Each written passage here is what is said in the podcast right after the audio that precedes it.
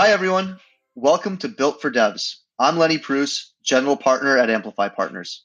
This podcast will offer up actionable insights to overcome some of the most challenging aspects of company building, from nailing your initial product to scaling your open source community to getting your commercial offering into customers' hands.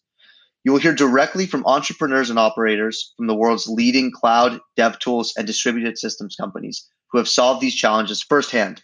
We're here to help you go from zero to one.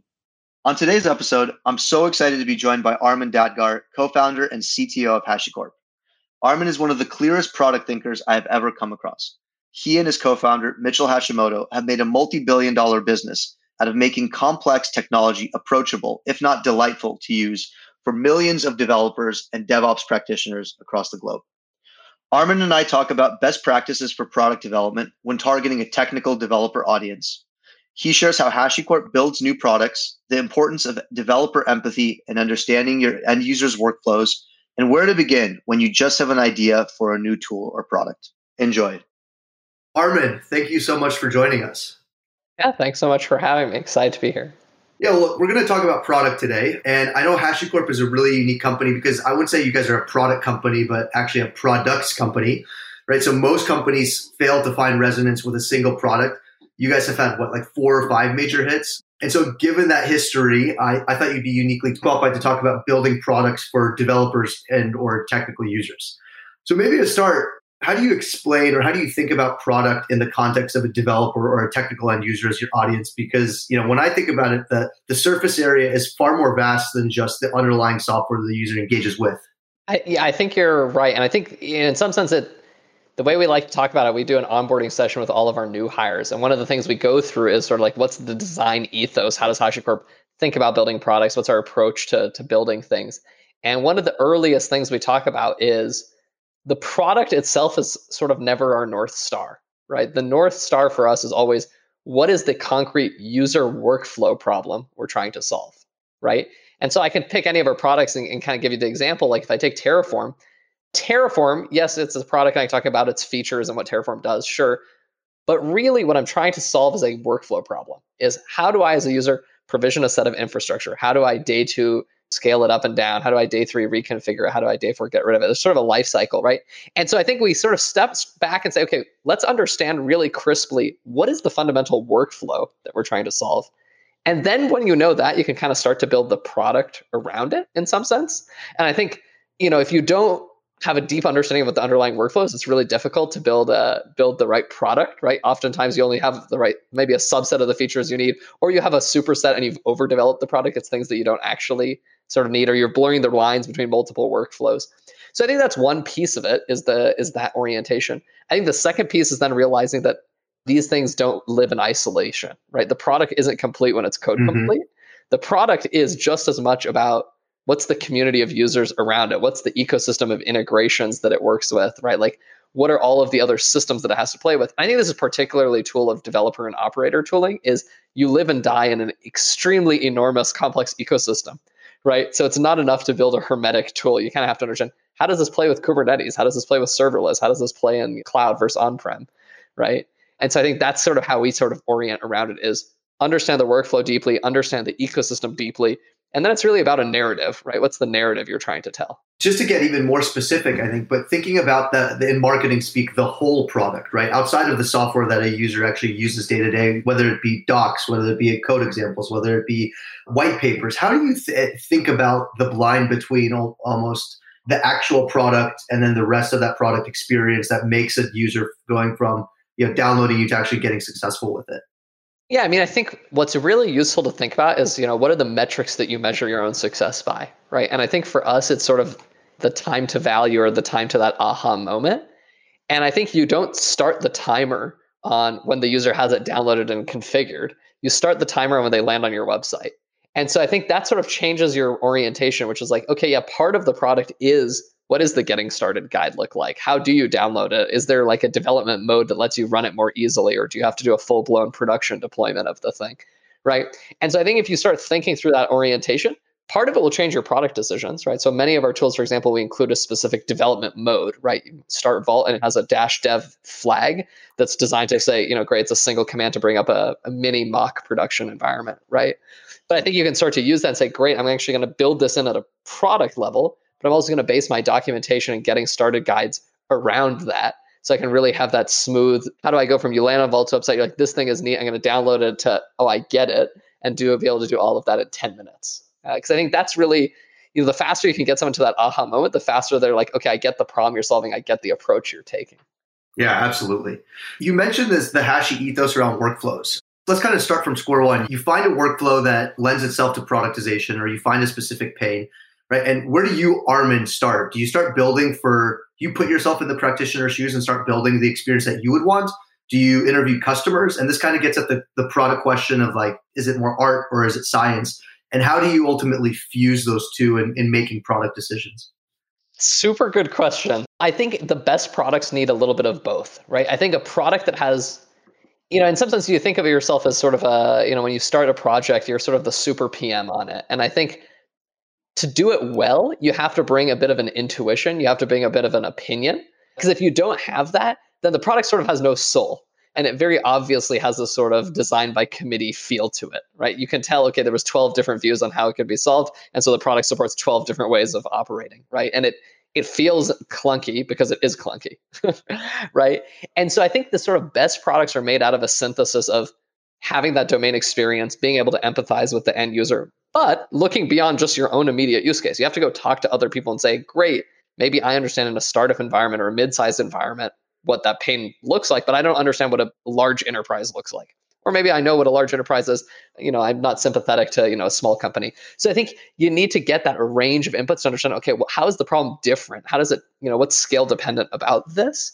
But then you need to bring your own intuition, your own kind of ethos to it, right? And so you know, a classic example I use is many of our tools, the HashiCorp tools, we have this natural orientation as a company towards immutability and sort of infrastructure as code. And so with all of our tools, we try and nudge towards this, right? It's not that if you say, hey, I want to manage a highly mutable infrastructure and run configuration management and production, we're not going to tell you we don't support that. We're just going to make it slightly more difficult than if you wanted to do it in an immutable way. Right? We're going to kind of nudge you that this is the right way you should be doing it. Right? The product comes with an opinion, right? It's a loosely held opinion, but there's an opinion mm-hmm. nonetheless. So I think it, it is this blend of you need that intuition, you need that empathy, but you also need to go collect the data and make sure you're not building a tool just for yourself. So it sounds like it's really striking this delicate balance between being principled yet ultimately not being overly prescriptive. Exactly. And I think you can see kind of case after case where you have product founders that are overly dogmatic mm-hmm. in their view that this is the one, you know, the one true way we should be doing this. Most often those companies fail because it's like that's great, but it's just like your opinion, man. yeah. right. Well, th- th- this notion of opinion, I think, is really interesting, particularly when it comes to building for devs, right? And in my mind, I think the biggest tension that companies like HashiCorp or any developer oriented company faces this trade off you make between building complete product experience versus building primitives, right? So thinking about something like Heroku versus EC2, the former's clearly much more opinionated. It purposely constrains what you can build with it or on it. But it's got this, you know, transformational developer experience that everyone kind of points to as this North Star. While, you know, I've never heard anyone talking about how delightful EC2 is to work with, but the trade-off is you could do practically anything with it. So I think the thing that's always impressed me about Hashi is that you guys seem to have really thread that needle of creating really flexible primitives, but also having kind of a kick-ass developer experience without, and so ultimately not sacrifice or not sacrificing on the developer experience. So can you describe this tension and how you guys try to overcome it or how you guys have overcome it? It's a very tough problem. I mean, even internally, right? Like I use the example of Terraform, which is when we started with Terraform, we had this fundamental tension, which is on one hand, we said, hey, we want to build a tool that can manage sort of lifecycle of any resource and really make it a lot easier for a developer. And so great. On one hand, you can say we can be super highly opinionated about how things should be specified, how things should be managed, and give you a really high abstractional view, almost a Heroku type approach. But the problem is it's going to be so opinionated that it's going to be rigid. It's going to be inflexible. You can't bring your own opinions. Versus we could go the other way and say, okay, no, let's be super, super flexible uh, and let you kind of bring your own kind of paradigm and approach to management. But then we're so low level that we're really not much better than an SDK, right? And so the question is like, is there a sweet spot in the middle? Right. And the reality is the version that people think about as sort of Terraform that exists in the market today was our third attempt at it internally. Right. The first two attempts we built it. And on one attempt, we are like, no, this is way too low level. Right. Like the amount of leverage that it's giving you over raw SDKs isn't high enough to justify the cognitive overhead. Throw it away and start over. Right. Second attempt, we went too high. Right. We abstracted too much and we're like, this thing is too magical it's hard to understand how the system is actually behaving. It's hard to really extend it and make it work in a way that you that might want to deviate from its opinion. So we threw that one away and said, okay, third time's the charm. Can we find sort of an approach that's in the middle?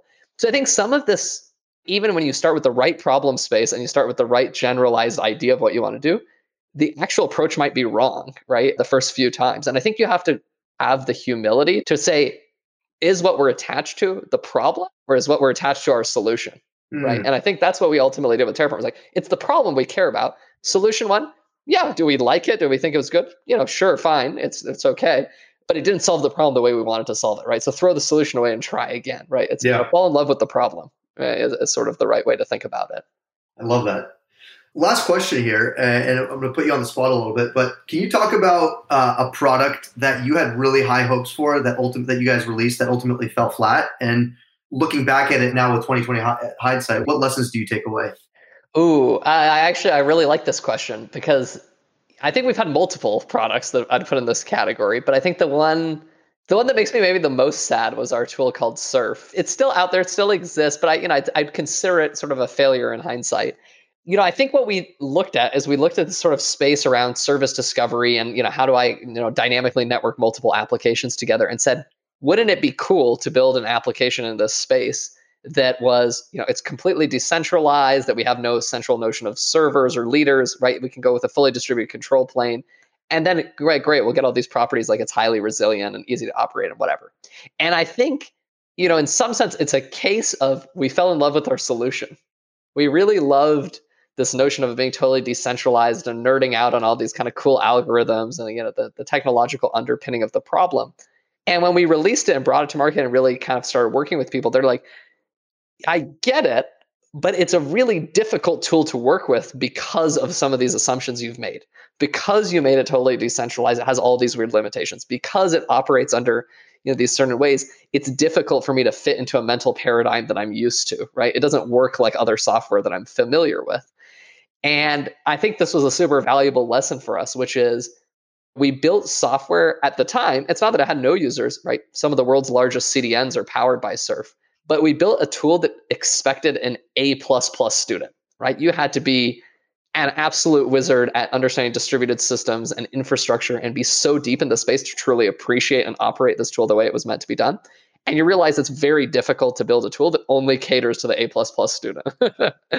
and so I think the lesson for us was to say, okay, let's go back to the problem, right? It's the problem that we really are trying to solve. What is going to make this easy for the average person in this space to A, understand the solution, B, be able to operate this, C, be able to integrate it into an existing environment, which makes different assumptions. It's not fully decentralized. They have central software, right? They have monolithic applications. And I think for us, in many ways, Consul was actually a reboot of that effort, right? We spent, you know, six, nine months, a year building Serf you know realized it was sort of a failure six months after launching it started all over again with Consul mm-hmm. and i think ended up with a very radically different approach to the same problem but all of a sudden that fit right it, it, because i think we we sort of changed a bunch of the assumptions a bunch of the the kind of approaches but it was tough i mean because i think our, our view and i think the natural view as a you know product founder is you're like this is the right answer other people are just wrong uh, and so they should just do it the way we think they should do it but i think that's you know, it's fine. You can hold on to those views. You're just not going to get very far. awesome. How do you guys think about what problems are actually worth solving? Like, what, what, how do, is there, is there an ROI calculation or that goes through, or how do you guys ultimately, like, because there's endless problems to solve, but which, what are the ones that actually command dedicated products? Yeah, that's a great one, which is, you know, as we think about like the problem spaces that we want to invest in, I think there's a few, I think there's a few considerations we go through, right? One, in some sense, this might be the most obvious, is do we feel like there's someone else in the space doing a good job of it? Right. And, so we often get asked, it's like, hey, HashiCorp would be great if you built like a configuration management tool. And we're like, our view is like, but why? Right. Like there's great options out there. Chef is great, Puppet's great, Ansible's great. Like you don't need us to go build something in that space. I'm not saying we would do a bad job of it, but there, there's other good solutions, right? Same thing when I talk about APM. I'm like, Datadog's great, New Relic's great. Like, there's plenty of options out there. There's just no point. So I think that's one, right? Which is our view is like, unless we think we can do 10 times better than what's in that market, it's not worth being 5% better than mm-hmm. the next person in there, right? So great. That's let's piece one.